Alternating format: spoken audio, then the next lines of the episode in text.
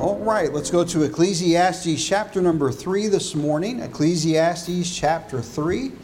And we will be looking here uh, at the first 13 verses. We'll look particularly at verse number 1, really, and then uh, a little bit at verse number 13. But uh, all of this is kind of contained and explains those verses, the rest of the text. And so, Ecclesiastes chapter number 3 if you're not familiar as much with that part of the Old Testament, just find Psalms and go two books to your right. So Psalms, Proverbs, and then Ecclesiastes. Uh, we'll be Ecclesiastes chapter 3 and beginning there in verse number 1. The Bible says, The words of the preacher, uh, or excuse me, that's chapter 1. Uh, chapter 3, verse number 1. Let's try that again. To everything there is a season, and a time to every purpose under the heaven.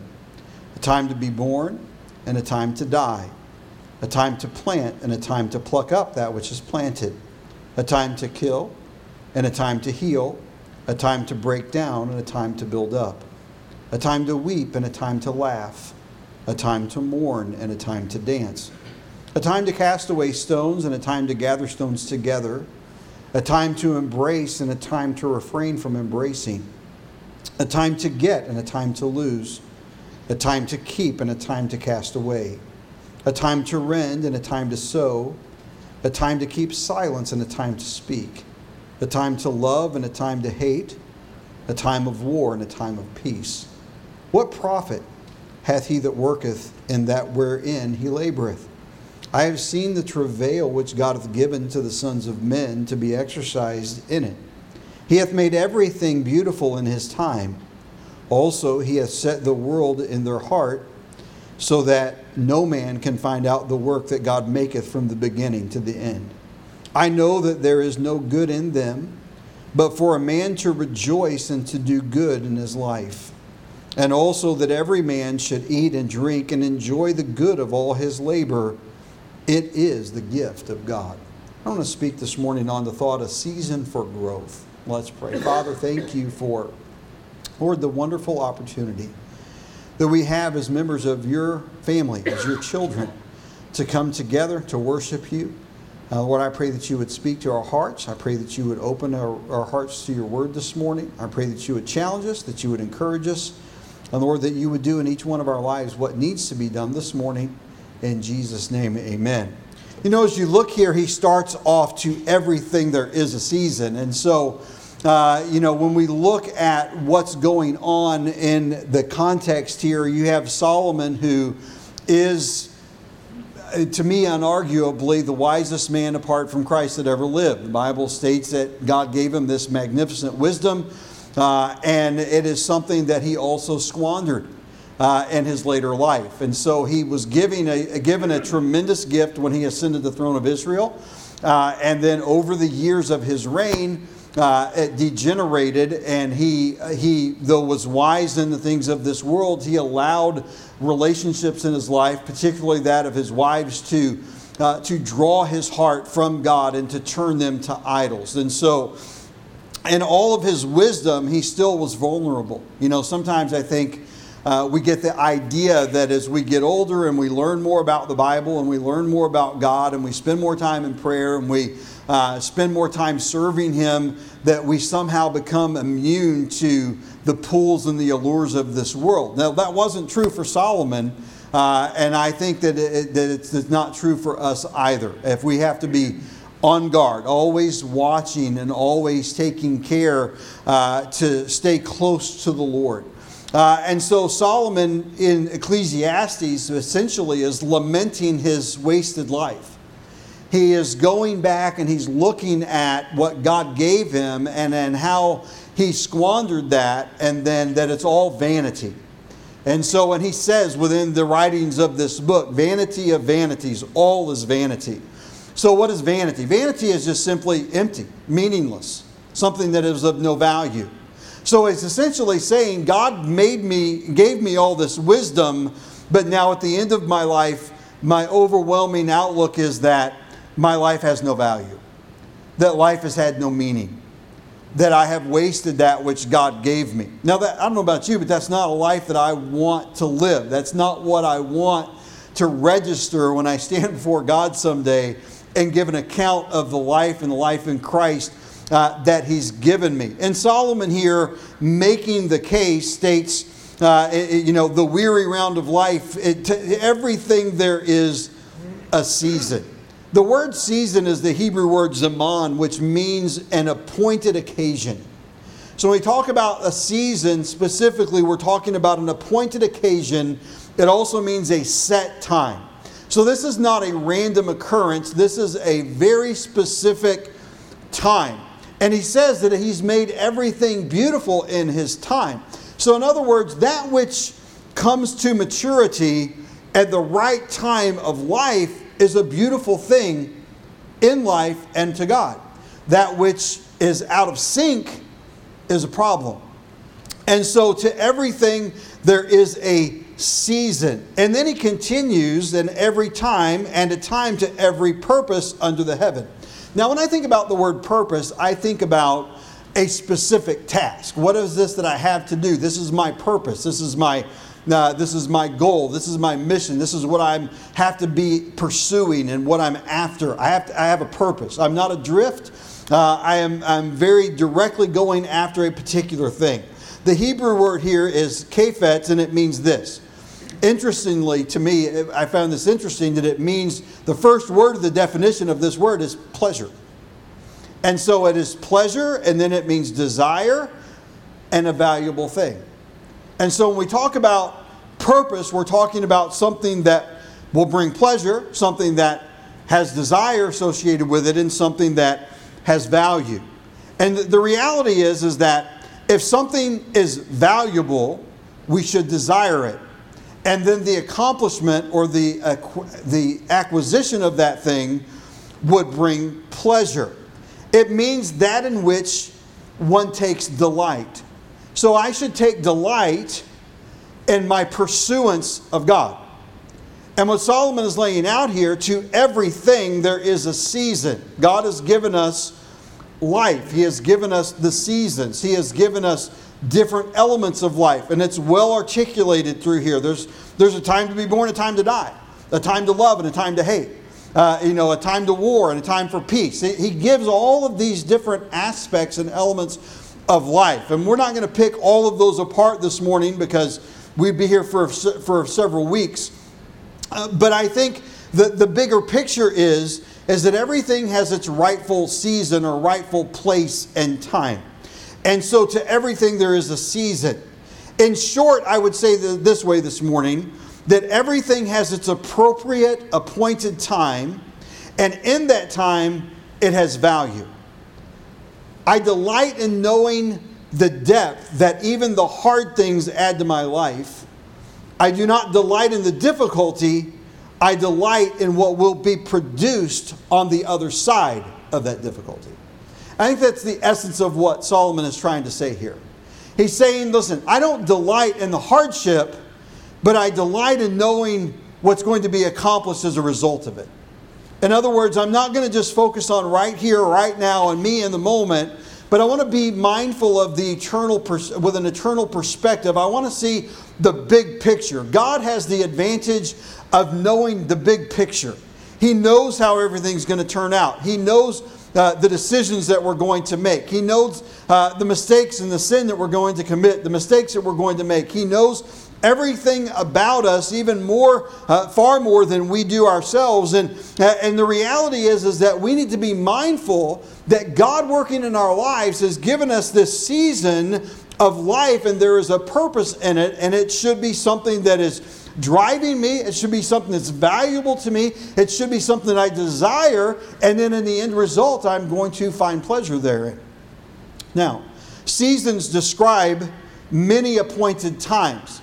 I've always associated uh, the seasons of the year uh, with a lot of elements of the Christian life. Now, I understand that in our, in our area, that's a little bit hard for us to associate with on some levels, especially if you've never lived anywhere but here. Because if you've never lived anything uh, anywhere but here, all you've ever really experienced is almost summer and summer, with the exception of winter for a day on occasion.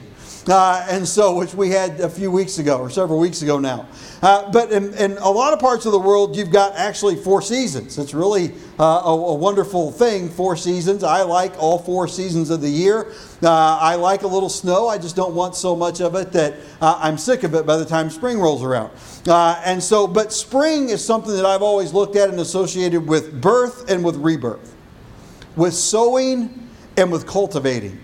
So in the springtime, you break up the fallow ground. In the, in the springtime, the farmers set the plow. In the springtime, they plant the seed. There are some plants that are annual. There are some plants that are perennial. There are some uh, you have to replant them every year. They don't survive the winter. There are others that go dormant or die, to, to in a manner of speaking. They get in a time of dearth uh, during the winter and they revive in the spring.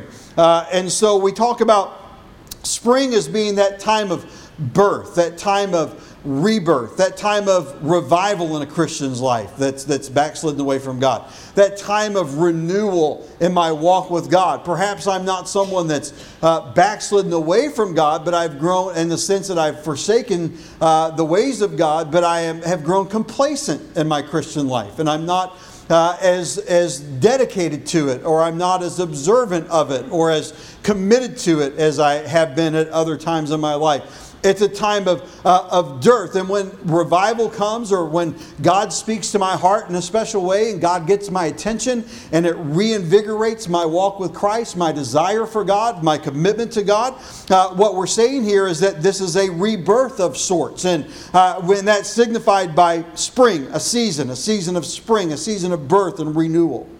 Then there's summer. I realize that it's not technically summer yet, but you can't tell that when you walk outside. Uh, and so we have a couple of weeks to go before summer actually gets here.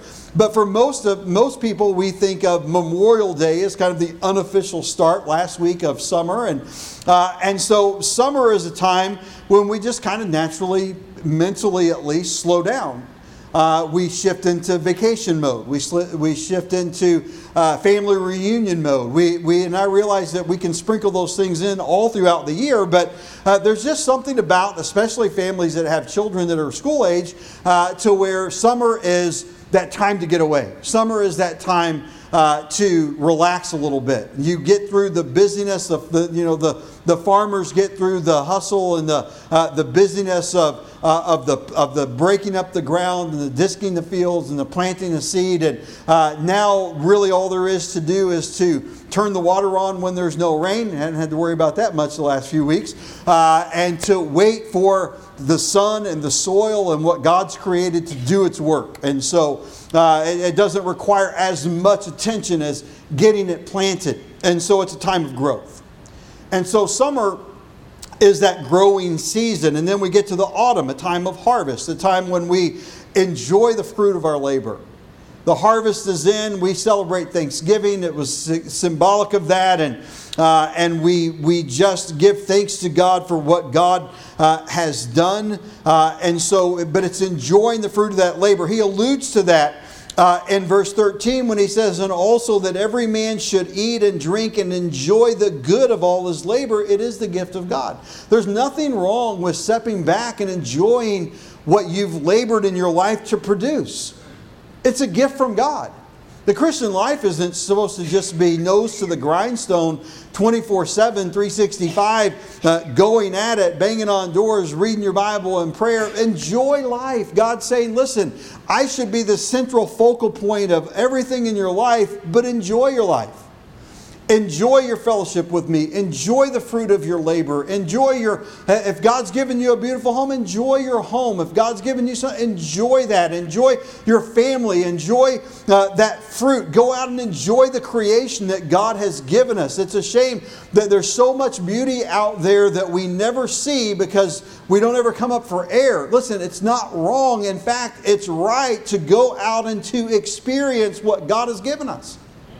Uh, and so, it's that season of, uh, of harvest and of enjoying the fruit of our labor. And then there's winter. And if you ever live in a climate where you experience a real winter, all you want to do is just stay indoors. It's kind of like here an opposite. You know, we run from air conditioning to air conditioning from about July till October, right? Uh, and so, and avoid being outside as much as possible, unless it's early, early in the morning. Uh, but in the north, it's that you you just you know, you, you, the greatest invention in the world to somebody that lives up north outside of the garage is the self starting car that can be warmed up for you whenever you go out there. Uh, that you can turn on your defrosters and all that stuff and get all the ice melted off before you have to go out there and scrape it. And so uh, that, that cold that just, that just makes you shudder whenever, it, uh, whenever you walk outside and it grips, grips a hold of you. And so, uh, listen, that winter is just dearth. Nothing's green, nothing's growing, and it's symbolic of death or of dearth, a spiritual dryness or death in our lives where we've disassociated, distanced ourselves from God, and there's nothing spiritual going. on. The Holy Spirit's still there, but outside of the Holy Spirit taking residence in our heart, if you have trusted Christ as your Savior, there's no evidence of God in your life. It's a time of, of dearth, and so there's seasons. And what I'm trying to get to this morning, and the point is that as we begin June, we begin summer. We begin summer routines. We begin uh, summer mentalities. We begin uh, culturally, it's a time for us to slow down. It's a time to take a vacation. It's a time uh, to relax a little bit more. And spiritually, we can disengage or we can seize the opportunity of the slower schedule to embrace the great opportunity that we have for growth. Summer should be a time of growth. The summer months for us as Christians, though we should be growing throughout the year. I'm not trying to discount or say that we only should be growing in the summer, but I'm saying that when we get into this season of the year, we should shift our focus mentally to a time of, hey, I want to be growing in the grace of God. I want to be growing in the knowledge of God. I want to be growing and letting God develop my life as I move forward for Him. It's not a time to put God on the back burner, it's a time to meditate, it's a time to pray, it's a time to refresh and to grow. So, Pastor, I got to take a vacation. Don't take a vacation from God. I understand you may take a vacation from teaching your class, your normal ministry routines here. If you travel and you go somewhere else, that's that's fine. I'm all for it. Go, enjoy, and enjoy family, enjoy some time away, and come back refreshed. Not just refreshed physically and mentally and emotionally, but refreshed spiritually. Come back ready for God to use you. And so, as we look at the message this morning, and we look here to everything there is a season and a time, and to every purpose under the heaven, I want you to consider this, the four areas in which we should be uh, taking advantage of our opportunity to grow. And so I want to encourage you this summer, number one, to grow your vision of God. Be intentional about growing your vision of God. What do you mean, Pastor? I've known God for all my life. I've known God for this many decades. I've been serving God for this many decades. There's more to God than the human mind can comprehend last week on not this past Friday, the Friday before, Friday a week ago, I had the opportunity to fulfill what I wouldn't say a lifelong dream, but since the first time that I saw it in about 2008 or 9, uh, the, the, the first time I saw the Grand Canyon, I looked at it and I said, I want to go down there. And so I was given an opportunity to go. And so on uh, last Friday, uh, we, Jason and my son Jason and I, and about 46 or so people from the church that he serves at, stepped off from, th- from two or three different points uh, from the rim down into the canyon. We went all the way down uh, the steepest of the south trails and went all the way up the north trails. It was about seven or eight miles down, and it was about 15 miles back up. And so it was about three or four thousand, 3,000 feet down and 4,000 feet up on the route that we had. And so uh, it was it was pretty grueling. It was uh, it was pretty awesome. It was pretty awful. It was all of those things all at the same times at different stages of the game. Uh, and so I was the oldest person in my group, uh, and I was the last person out in my group. We started at 4:45 in the morning and finished at 8:30 that night. And so it was about uh, 20 or 21 miles by the park's map, but it was 25 miles by someone's app that tracked our distance and the steps that we walked.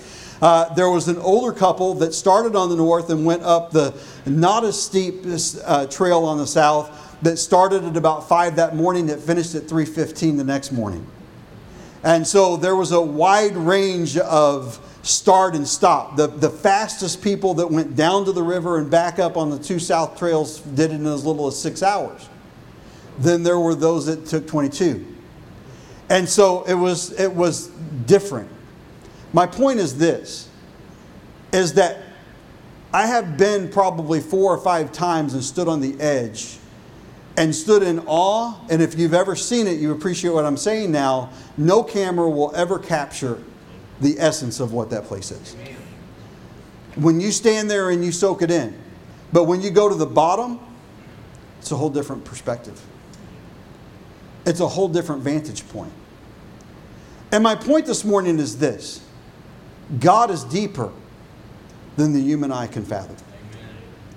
And if I'm at a point in my life where I'm thinking, I've studied the Bible for 50 years and I've prayed for this much and I've done this much for God and God's given me this and God's given me that, and I think that there's not more of God for me to learn, for me to experience, for me to embrace, then I am missing out on something that is available to me that few people will ever experience.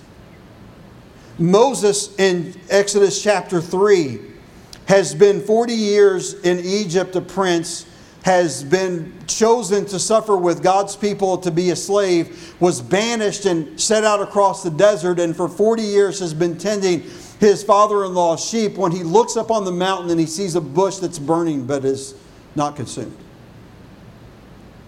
he knew this God. He had heard about this God in Egypt all of his life. He had heard of the elders as they talked about the God of Israel. He knew about Joseph. He knew about Abraham and Isaac. And he knew about Jacob and all of it uh, that entailed in their history. He knew about God, but not on this level.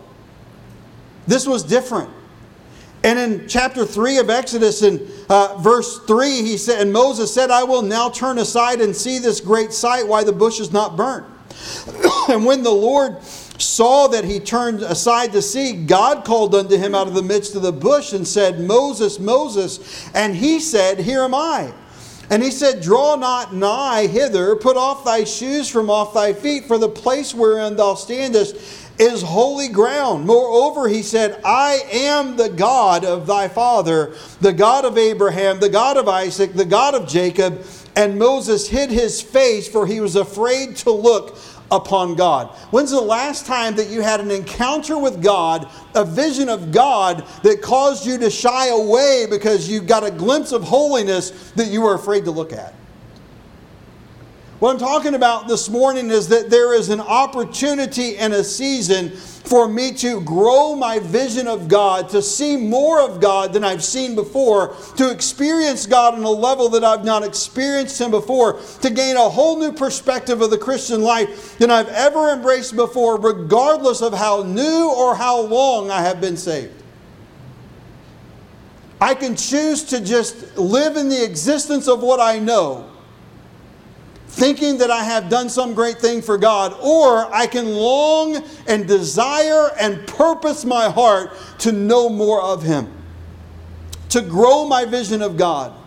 In Exodus chapter 33, Moses wasn't just satisfied when he saw the burning bush. He went across. He, God performed miracles through him. He spoiled Egypt. He led the first Passover. He held his rod out and parted the Red, as God parted the Red Sea. He turned bitter water to sweet. He got water from a rock. He saw manna from heaven. He experienced all that God was to that point that God would reveal to him. And he wasn't satisfied after those times of leading the the people of Israel, he goes to God in Exodus chapter 33 and he said, I beseech thee, show me thy glory.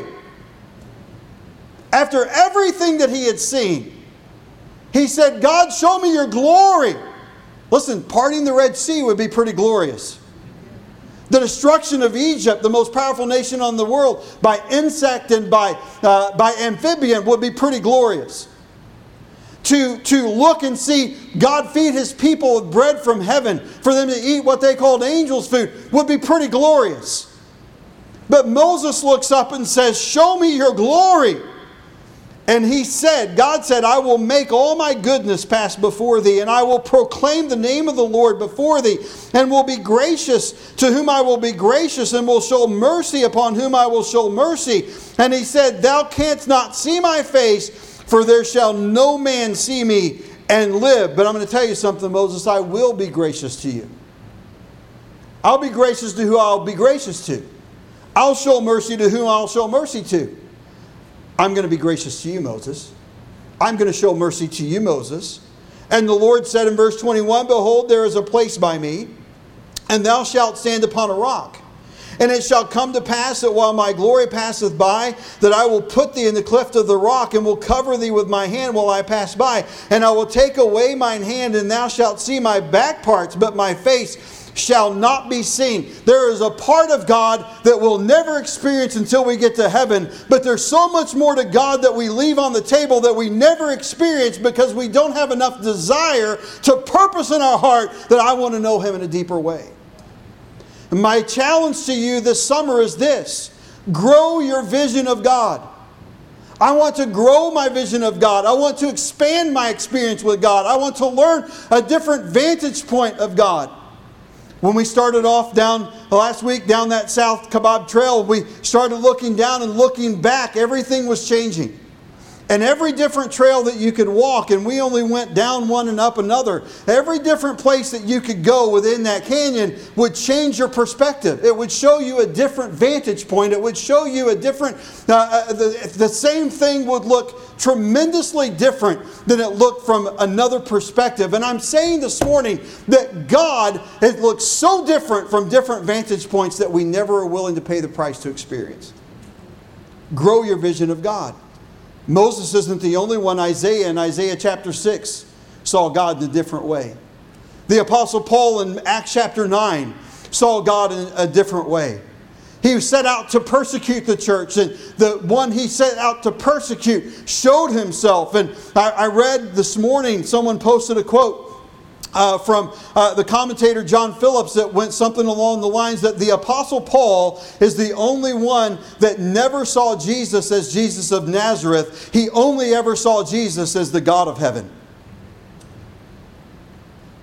And what I'm saying this morning is that, that God is so deep and God is so large and God has so there's so much more than we can humanly comprehend. How could we sit back and say, I've got a glimpse of God and that's enough? I know all there is to know. I'm satisfied with what God has given me.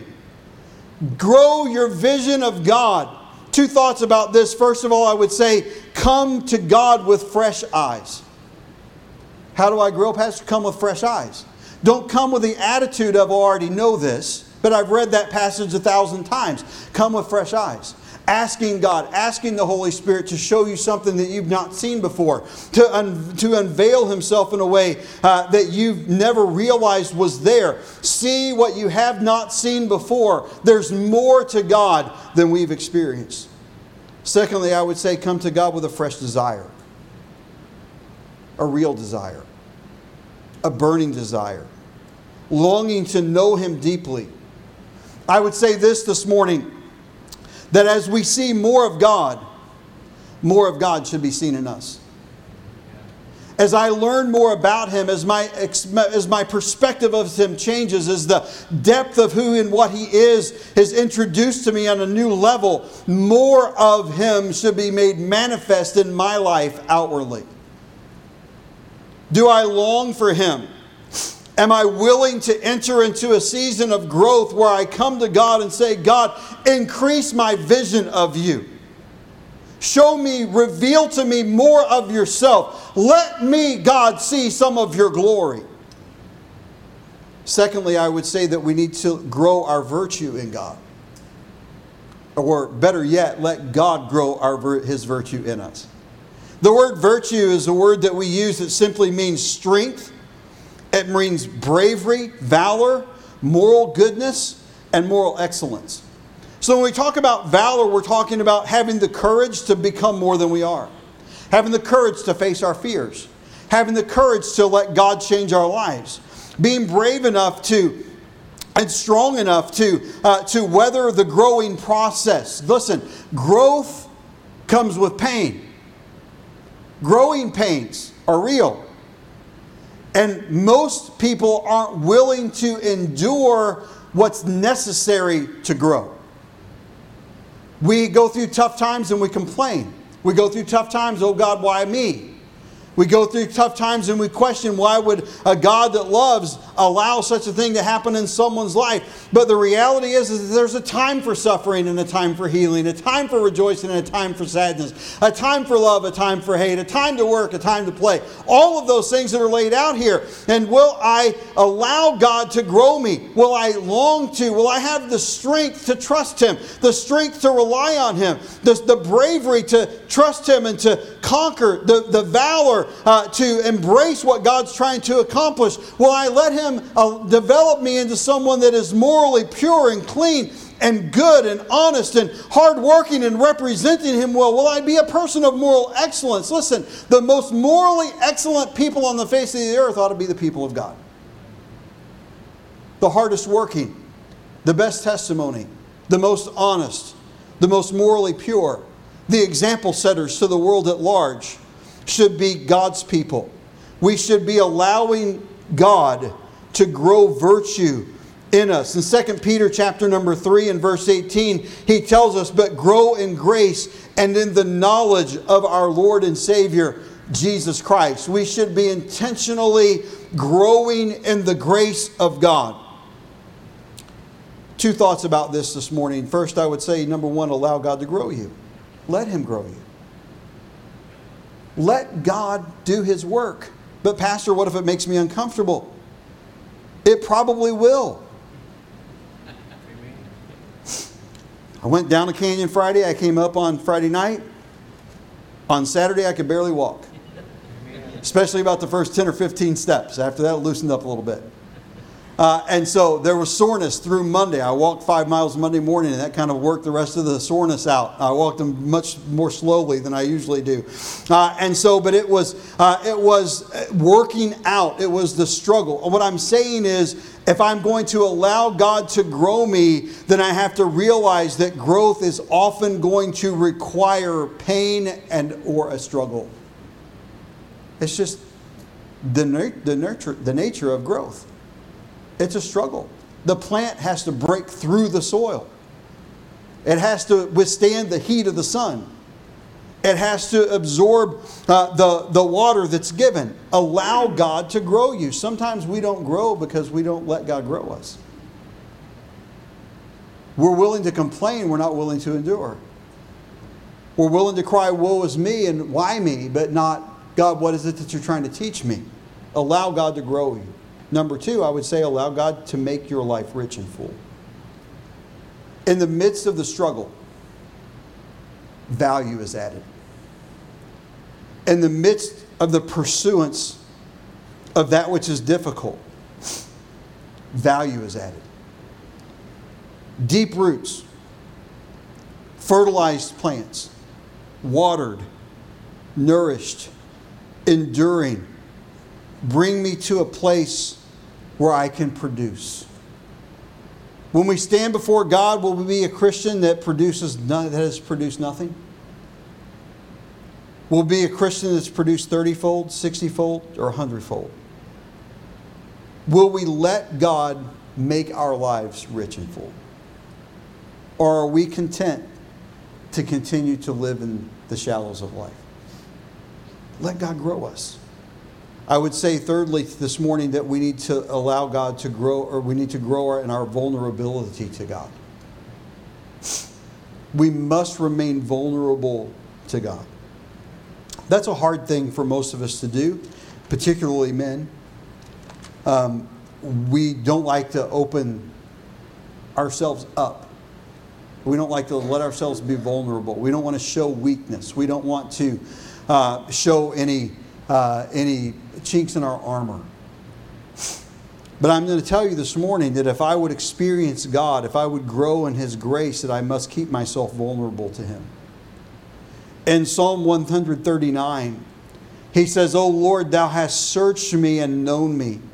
Thou knowest my downsitting and mine uprising. Thou understandest my thought afar off. Thou compassest my path and my lying down, and art acquainted with all my ways. For there is not a word in my tongue, but lo, O Lord, thou knowest it altogether. Thou hast beset behind and before and laid thine hand upon me. Such knowledge is too wonderful for me. It is high.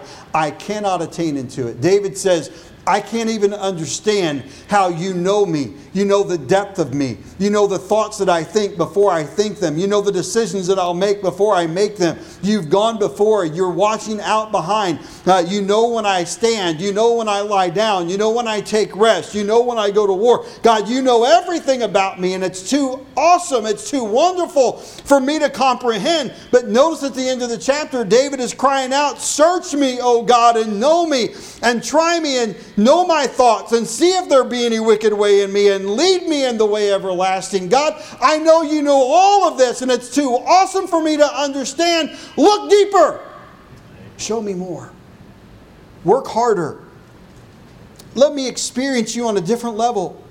Jeremiah chapter number 29 and verse number 13. As Jeremiah writes here, he says, And ye shall seek me and find me when ye shall search for me with all your heart. When will I find God? When will I experience God in such a way? When will I delve deep and when will God delve deeply into me? When I search for Him with all of my heart. Two thoughts about this. First, I would say, come before Him humbly. Come humbly before Him. Don't come arrogantly, come humbly. But, Pastor, the Bible says, come boldly before the throne of grace. Bold doesn't equal arrogant. Come knowing that God wants to hear from you, but be ever mindful of the one whose presence you enter. Don't disrespect and dishonor his presence with arrogance. Stay humble before God. Secondly, I would say come openly before God. This is a part that gets hard, but be open. Every fear, every doubt, every sin, every misgiving, every concern, pour it out. Weep before the Lord. Pour your soul out before the Lord. Make yourself vulnerable to God. David says, Lord, you know everything about me. Tear me apart. Search me deeper. Be vulnerable to Him. Listen, we, struggle to show vulnerability to anyone, but we must not hold anything back from God. If I want to be growing in the grace and the knowledge of the Lord Jesus Christ, if I want God to be developing me during the summer months, I need to be willing to allow God to help me to become more vulnerable before Him so that I'm not hanging on and doing things in my own strength and might, but I'm laying it all out before God and giving Him full control. Lastly, this morning, I would say that I need to grow my value to God oh, Pastor, but we're so valuable to God that He sent His only begotten Son, and uh, He loves us that much, and that's how valuable we are to Him.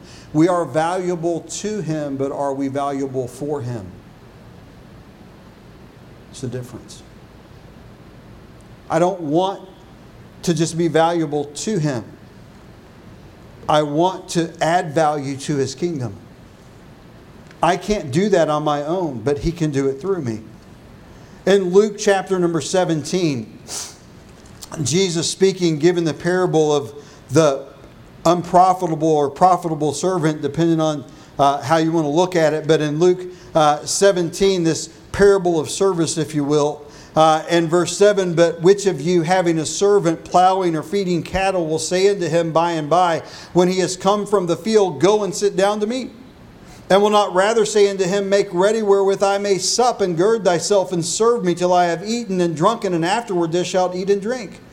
Doth not he think thy servant, doth he think that servant because he did the things that were commanded him? I trow, or I think not. So likewise, ye, when ye shall have done all those things which are commanded you, say, We are unprofitable servants. We have done that which is our duty to do. Somehow we've got the idea that if we come to church a time, a time or two a week, if we, uh, if we read our Bible and pray, if we occasionally uh, share our faith with someone, that we have get, done a great service for God. I would say that when we do all of that with every consistency in the power of God, we have broken even. We've not yet become profitable. If you go to a restaurant this afternoon and you sit down and the waiter or waitress comes out and takes your order and they bring your drinks and they bring your food, but they never ask if you have any needs, they never refill your glass, they never uh, have any other interaction other than to bring your bill, they have done their job, they have fulfilled their service, they've done the absolute minimum of what's required of them. But they have not made your experience meaningful.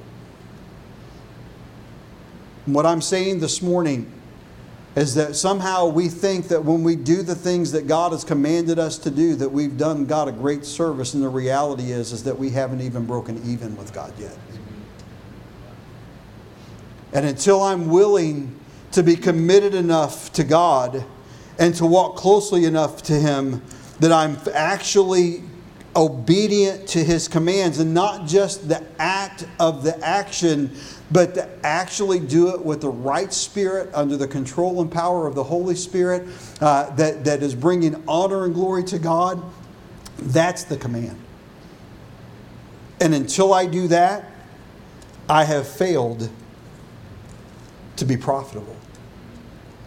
I wonder how many of us will live an entire lifetime without ever being profitable to the kingdom of God. Philippians chapter number 2 and verse number 4. He says, Look not every man into his own things, but every man also on the things of others. Are we so consumed with self, with personal needs, with personal growth, with who's going to invest their time in me, that we fail to ever invest our time in anyone else? In 2 Timothy chapter 2 and, uh, and verse 2, Paul, speaking to the young Timothy, says, And the things that thou hast heard of me among many witnesses, the same commit thou to faithful men who shall be able to teach others also. Listen, I'm just saying this morning that if I want to get to the place in my Christian life that I am uh, bringing value to the kingdom of God, that I must first of all allow God to make me a difference maker. Whose life has your life made a difference in? Who can you look at this morning around the auditorium and say, they're here this morning because of me? Who can you look at and say, I've taken a personal interest in that brother or that sister in Christ? Who can we look at and say, I've prayed for them personally by name today? Who can I look at and say, I'm willing to drop whatever I'm doing if they have a crisis and go to their aid? Who can we say, I'm willing to sit down and answer their questions to have a meal? I'm willing to sit down and to disciple them. I'm willing to go out of my way to sacrifice and make and add value to their life, to teach them more about God. Am I willing to allow God to make me a difference maker in the life of someone else? Or am I too preoccupied with self that I'm not willing to be inconvenienced and bothered with the needs of another? I'm not talking about in the formal setting of a service or the structure of a Sunday school class or another ministry of the church. I'm talking about uh, when it's unexpected, am I expecting for God to use me?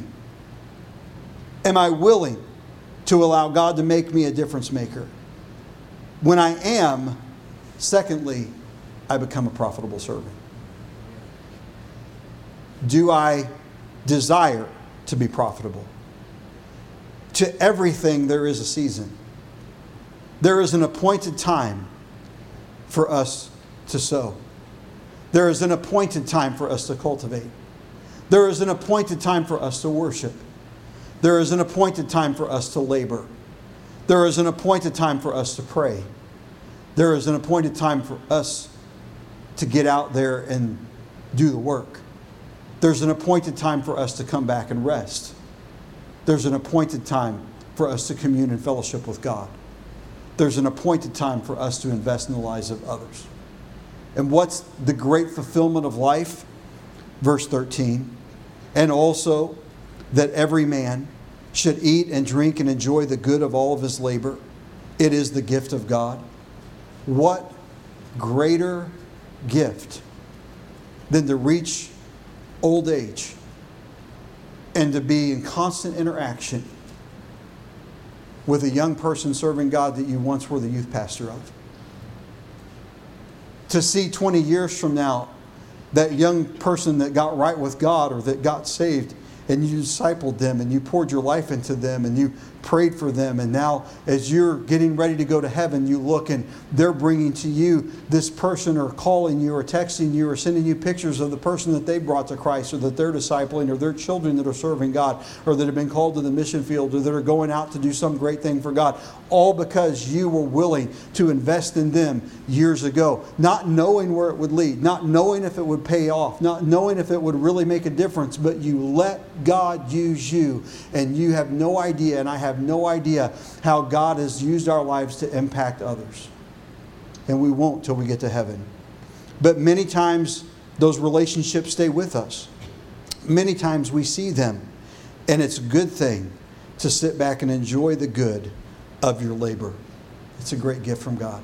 Watch really older preachers when you get a chance. Watch someone like a Don Sisk. Watch someone like uh, you know, a Lee Roberson when he was still with us. Watch someone uh, like these old saints and preachers of God that have gone on and many are with the Lord, and you look at them when they were in their 80s and their 90s, and they had young people by the scores uh, and people in their 50s and 60s by the scores that just wanted that quick picture with them. They wanted that interaction. They wanted to say thank you for an investment. They wanted to recognize that God had used. What are they doing? They're enjoying in their end days the reward of their labor. Will my labor produce anything for me to enjoy? When it comes to things like retirement and our homes, it's certainly all of those things God's given us. Enjoy them. But have a desire and a purpose in this summer season to be growing. One or two things are going to happen through this summer in your spiritual life and mind. We will wither in the heat of the sun, or we will be watered with the word and will grow. Choose to grow. Choose to let God grow you.